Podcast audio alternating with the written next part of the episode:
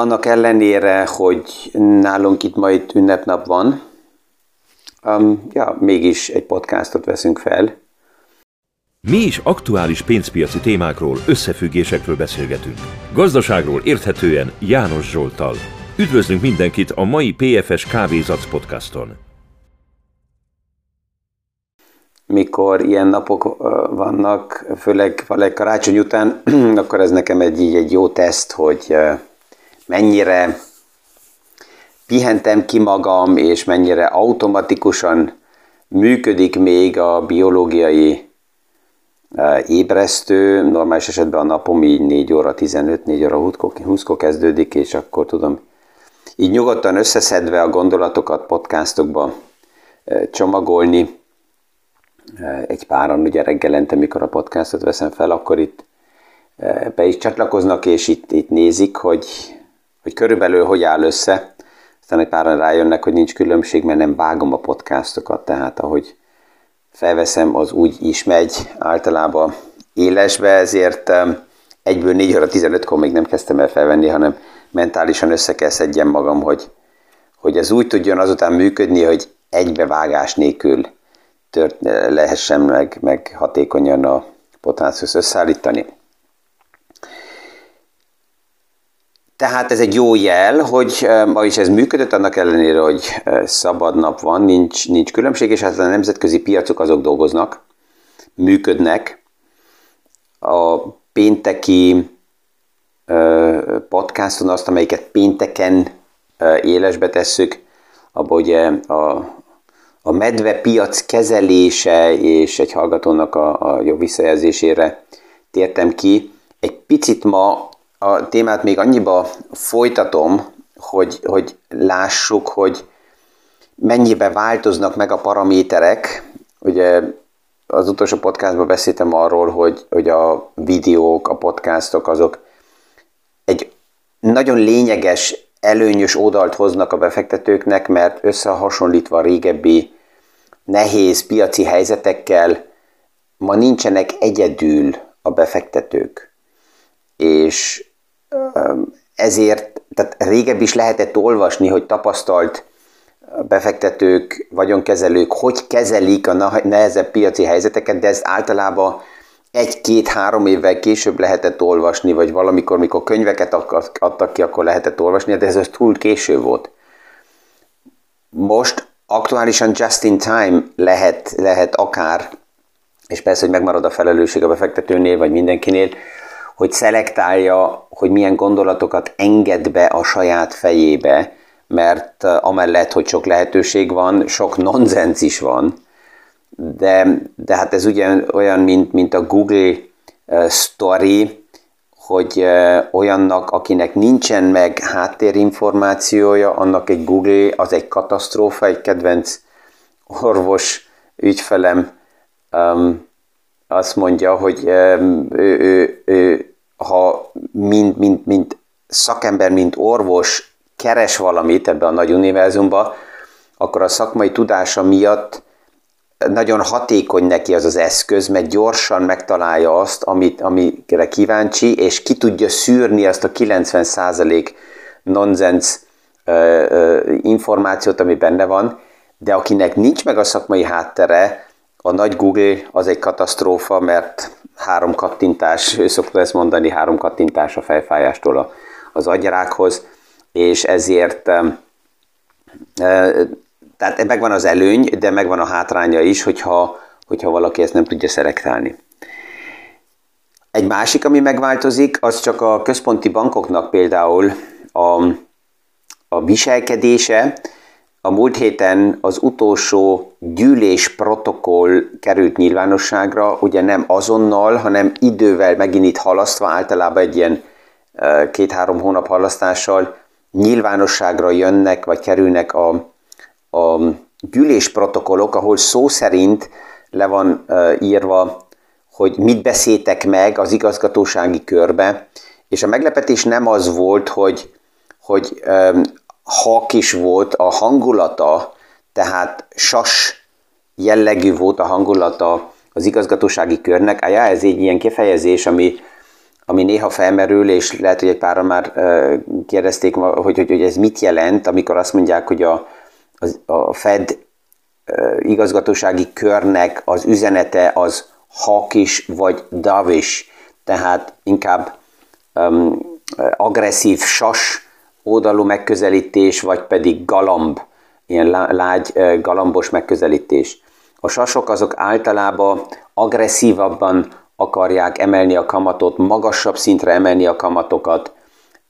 és a galambok azok, ugye a galamb tulajdonsága és összehasonlít a sassal, óvatosabbak, visszafogottabbak, lágyabbak, puhábbak, csendesebbek, tehát ott nem olyan agresszív a kamatemelés, nem olyan magas szintre. És a, az igazgatósági körnek az alaphangulata az hakis volt, tehát további pénzügyi kondícióknak a gyengítése, de ami egy lényeges mellék kijelentés volt, és erre a, figye, a piac erősebben felfigyelt a múlt héten, hogy a Fednek az igazgatósági köre nem akarja lazítani egyelőre az úgynevezett financial condition, tehát a pénzügyi kondícióknak, paramétereknek a, a hátterét, tehát nem akarnak látni tőzsdei rallizást. És ez passzol ahhoz, amit az utolsó podcastban ugye megbeszéltünk, hogy alapjában, mint befektető, főleg nem a boom fázisokkal, a szárnyaró ér, árfolyamokkal kell foglalkozzak és erre felkészüljek, hanem inkább az unalmas, normális, gyenge árfolyamok szituációját fontos, hogy megtanuljam kezelni. Tehát itt a Fed oldaláról ez teljesen kijött, ez hon, miért lehetett ezt érezni, az, amit idéztek, hogy ugye a kamatok nagyon erősen megemelkedtek, és Amerikában például az ingatlanoknál az ingatlan finanszírozása az általában nem 10-15 évre megy, hanem az ingatlanoknál a hitelek általában ilyen 30 éves hitelek, és a kamat emeléssel 30 éves ingatlan hitelnek a kamatja megemelkedett dollárba 7,2%-ra, ami nagyon-nagyon magas, ugye? És ez november elején, október végén érte el a csúcspontot, azután kezdett visszaesni, tehát 7,2-ről 6,5-re, és ennek elég nagy jelentősége van, ilyen pénzügyi kondíciók ugye megváltoznak, ezzel a piac azt szugerálja, hogy a központi bankárok nem fogják tovább emelni a kamatokat, ők ugye a központi bank nem tudja a hosszú futamidei kamatokat irányítani, ő mindig a rövid kamatokat irányítja, és ennek van kihatása majd, hogy ezt hogy interpretálja a piac a hosszú uh, futamidejű kamatokra. És e, tehát teljesen tisztán ez volt a jel, hogy nem akarnak boomot, ami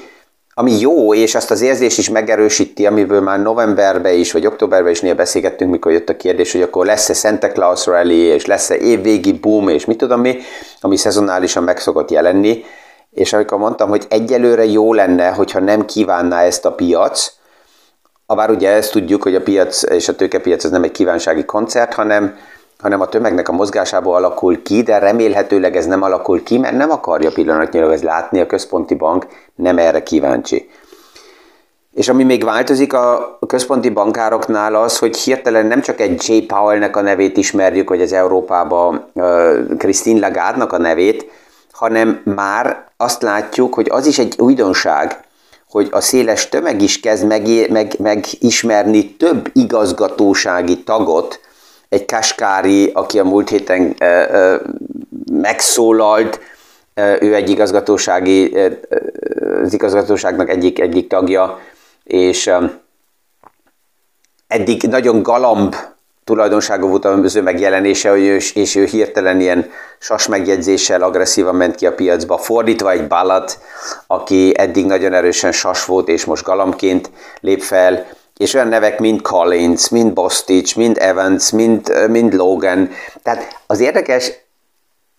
véleményem szerint ez is, hogy még akár 15 évvel ezelőtt a nagy tömeg nem is tudta, vagy nem is, nem is vette észre, hogy van egy Fed, van egy Fed gyűlés, van egy Fed elnöke, aki azután közli az információkat, és ma már ott vagyunk, hogy szinte a dátumokat is tudja a piac, figyeli, hogy mikor van a következő gyűlés, mi lesz a gyűlés protokollba, mit, mit, mit mondanak az egyes igazgatók ebbe az igazgatásági körbe. Tehát ezek mind olyan paraméterek, amik változtatják meg a piacot. és persze, hogyha valaki ebben minden nap benne van, akkor ezt egyszerűbben tudja kezelni, tudja, hogy hova tegye a, a, a, kijelentéseket. Aki ezzel nem foglalkozik, annak ez még mindig biztos, hogy egy valamilyen mumus, mumus témának tűnik, hogy itt, itt ki miről beszél. A Bank of America-nak az a, az a kiértékelés, ami azt mutatja, hogy ez a klasszikus óvatosabb portfólió, ugye a 40-60 összeállítási arány 2022-ben olyan gyenge volt, mint amit már nagyon rég nem láttunk, és vissza kell menjünk 1930 és 31-re, hogy ez a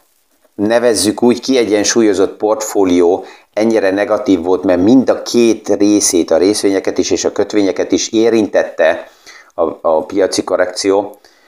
Ezt nagyon ritkán látjuk, de ennek az is egy jó üzenete, hogy ezek nem mentek sorozatba. Tehát olyan két év egymás után, amelyik hasonlóan negatív volt, ez volt 1930-31-ben, volt a 70-es években, 71-72-ben, de alapjában a, azután a többi években ez mindig ilyen egyéves megjelenések voltak, és 77%-ban azt is mutatja a statisztika, hogy az elmúlt 50 évben 77%-ban egy nagyon gyenge év után általában a, a január az egy ilyen megnyugvó uh, hónap volt, és ez azért is érdekes, mert a január általában egy új lenyomatot ad arról, hogy milyen lesz az év. Milyen, milyen, milyen irányba indulnak a piacok, és nem mindig jó, hogyha januárban nagyon erős az emelkedés, mert akkor túl erősen előre szalad a piac, és akkor azután esetleg korrekciók várhatóak. Az sem főtétlen negatív, hogyha január nagyon erősen visszakorrigál, mert akkor a bevásárlási alapok nagyon jók az évnek a további részére, de ezért a piac így figyeli a januárt egy nagyon gyenge év után. És ez passzolóan Jött egy olyan kérdés is, az, amit, amit ma beépítek, mert ez a, a kérdés, a válasz, ez két oldalt érint, nem csak az ügyfelet, hanem akár a tanácsadóját is. Ugye mi itt a podcastokban nagyon sokat arról beszélgettünk, és abból indulok ki, hogy az, aki ezt a kérdést így küldte, az a podcastokat nem hallgatta egész évben még a tavaly, mert ahogy látható volt, itt március-áprilisról, mikor elindultak a kamat emelések, és látható volt, hogy kötvényportfóliókra ennek kihatása lesz, látható volt, hogy ennek a részvényportfóliókra kihatása lesz, erről sokat beszéltünk, és azt is többször jeleztem, hogy véleményem szerint a nagy meglepetések így december 31-e és utána fognak megérkezni az ügyfelekhez, mikor ők majd megkapják a, az éves kivonatot, és akkor vagy vagy dörzsödik a szemüket, vagy csodálkoznak, hogy ott, ott mit látnak. És pont egy ilyen visszajelzés jött, hogy valaki megkapta a 22-es portfólió kimutatását, és, és csalódott, hogy ez összehasonlítva 2021 decemberével gyengébb, tehát negatív. Persze, hogy már itt kezdődik az első, hogy mennyire negatív, hogyha ott van 0, valamennyi százalék, vagy akár mínusz 5 százalék, és ehhez képest a nagy globális piacok mínusz 25 százalékkal estek vissza, akkor az még mindig pozitívabb, de a lényeg az, hogyha látja azt, hogy ez gyengébb, mint 2021 végén és csalódott, akkor ott évközben valami történt. Az egyik oldalon a kérdés az, hogy hol volt annak az ügyfélnek a tanácsadója az egész év alatt miért csak most látja ezt az ügyfél, miért csak most van információ, miért nem történt kommunikáció folyamatosan évközben, hogy lehessen látni, hogy mi, miért, hogy történik a piacban, mik a paraméterek, amelyek ezt befolyásolják. Én erre azt kell mondjam, hogy az ügyfelet, van két filozófia. Annak idején, amikor én a pénzpiaci iparágban elkezdem dolgozni, akkor emlékszem, egy, egy idősebb bankár azt mondta, hogy amikor rossz hírek vannak, akkor ő eltűnik. Tehát ő általában, hogyha gyenge volt a, az év, akkor januárban szabadságra megy azért, hogy az ügyfelei ne érjék el, és hogyha a piacokban valami nagy mozgások vagy kilengések vannak, akkor is szabadságra megy, hogy őt az ügyfelek ne buzerálják. Ez is egy hozzáállás. Oké, okay? hogyha ezt jól érzi magát ezzel. Ebből az én reflexem már akkor az volt, hogy juhé, akkor én biztos, hogy az év elején jelen vagyok, biztos, hogy a nyári időszakban, amikor mindenki szabadságon van, jelen vagyok az ügyfeleknél, mert, mert akkor nincsen senki más, és akkor az ügyfelek csak velem tudnak beszélgetni, és akkor én ott vagyok, pont abban a szituációban, amikor esetleg bizonytalanság van, vagy kérdések. Tehát ma már 2022-23-ban nem szükséges kivárni egy évvégi kivonatot, mert folyamatosan akár ezt tudom látni, akár napi szinten, ez néha nem is mindig jó, de, de az ügyféllel tudok beszélgetni, tehát az első kérdés az, hogy hol volt a tanácsadója. A másik pedig az ügyfél oldalán, hogy persze, hogy én a mindennapi életből látom azt, hogy vannak olyan ügyfelek, akik azt mondják, hogy nem is érdekel az egész János Or, hanem nekem, nekem csináljuk meg a portfóliót, csináljuk úgy, hogy ebben ne legyen sok kockázat, de legyen minimális zárójelben infláció fölötti hozamom, és a többi engem nem is érdekel. És ezzel még egy páran azt érzik, hogy, hogy bebeszélik maguknak, hogy el van rendezve minden. Hogyha nagy globális gazdasági mozgások vannak, és nincs meg az az alap, amiből infláció fölötti hozamokat minden fázisba ki tud fizetni a piac, akkor mind toporzékolhatok, ezt el kell fogadjam. És nagyon egyszerűen összefogva, teljesen mindegy, hogy most hozam, osztalék, kamat, vagy bármilyen kategóriába gondolkozok, mindenki, minden szereplő csak vízzel főz, és az a gazdasági eredmény kell kitermelje, bármilyen címmel érkezik a hozam az ügyfélhez, tehát az összgazdasági fejlődés kell kitermelje a hozamokat, és ha az nincs, akkor mi mondhatom, hogy nekem jogom van, és bekövetelem, és akarom a hozamot, bizonyos szint fölött, akkor azt nem kapom meg. És hogyha az történik még 2022-ben, hogy alapjában az össznövekedés csökken, és az infláció exogén paraméterek miatt robban, akkor is ugyanúgy mondhatom, hogy de nekem annyi kell, hogy az inflációt kompenzálja. Rövid időre lehet, hogy ez nem fog működni, és ezt, ezt néha el kell fogadjam. Tehát ezek azok a témák, amivel uh, érdemes, hogy szembenézzek, és itt um, ami, ami fontos még, hogy, hogyha valaki összehasonlítja a 2022 évvégi eredményét a 2021-es évvégi eredményével, akkor, akkor helyes ez az összehasonlítás, ha elfogadom, hogy a mostani eredmény nem realizált formába, tőlem összehasonlítható, egy 2021. december vége nem realizált um, elméleti eredménnyel, mert akkor mind a kettő az egy nem realizált elméleti eredmény. Ezt összehasonlíthatom. De hogyha azt mondom, hogy akkor most mindent eladok, és azzal a nem realizált eredménnyel hasonlítom össze, értem, értem, emocionálisan, de az, az sem teljesen helyes még. És hogy miért érdemes a tanácsadónak jelen lenni, ez a második kérdés, hogy egy eh, tanácsadó azt is eh, feldobta egy mint kérdés, hogy mit tegyen abban az esetben, hogyha ő valójában, oké, okay, az ügyféle megcsinál egy cash tervet, megvan egy, egy, egy program, hogy egy év múlva, két év múlva szükség van pénzre, és ezért úgy dönt ő beszélgetésbe az ügyfélel, hogy oké, okay, ezt a részét nem fektessük be, azt ott hagyjuk akár egy számlán, ott hagyjuk egy tartalékon, és akkor mivel nincs meg a szoros kapcsolat, csak egyszer arra ébrednek rá, hogy jön az ügyfél, hogy ja, hát azt, amit terveztünk, hogy erre és arra a projektre kell, azt én időközben, mivel kaptam egy jó ajánlatot, valahova befektettem, és ó csoda, most aktuálisan, amikor szükségem van a pénzre, akkor vagy mínuszban van, vagy nem is férek hozzá. Hogy itt mit tegyen egy tanácsadó. Um, én itt, itt szívesebben, mint tanácsadó kezdem el ezt a témát kezelni. Emlékszem, hogy 93-ban vagy 92-ben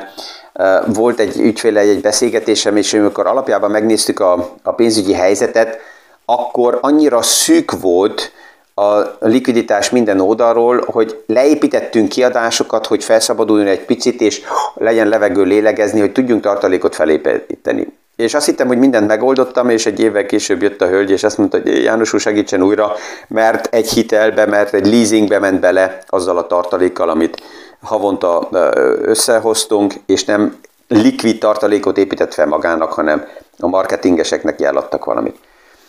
És akkor is összecsaptam a kezem, hogy hát ez miért csinálja, és rájöttem, hogy csak egy lehetőség van, hogyha ezt meg akarnám akadályozni, jelenebb kell legyek az ügyfélnél, hogy azzal a stratégiával, amit mi közösen kialakítottunk, azzal közösen tudjunk tovább menni, és is ne tudjon valaki bekacsingatni az életünkbe, mert hát ez így van, aki gyakrabban ott van az ügyfélnél, és megfelelő kapcsolat épül ki, annak több lesz a, befolyási hatása az ügyfélre. És ha ez nem egy megfontolt tanácsadó, aki az ügyfél szemszögéből kezeli az egészet, akkor hát persze, hogy a más szemszögből fog megtörténni a sales. És ezért az ügyfél a másik oldalról azzal tudja védeni magát, hogyha bárkivel elkezd beszélgetni, az első legfontosabb kérdés, amit újra és újra érdemes feltenni, nem az, hogy hogy néz ki a termék, hanem én ma azt tenném fel annak a tanácsadónak, hogy önt ki miből fizeti. Ön kinek az érdekét képviseli. És ha mind ügyfél azt akarom, hogy valaki az én érdekemet képviselje, akkor más válaszokat kell várjak, mint hogy ezt más fizeti, ez ingyen van, ez költségmentes önnek, ez így meg úgy, mert akkor más érdekeket fog ez az értékesítő reprezentálni, és nem az enyémeket. Ezzel a gondolattal itt a mai podcastot is megint lezárom, mert 21 eh, percben már megint beleszaladtunk. Kellemes napot kívánok mindenkinek, és a viszonhallásra a következő PFS Kávézac podcastig. Thank you.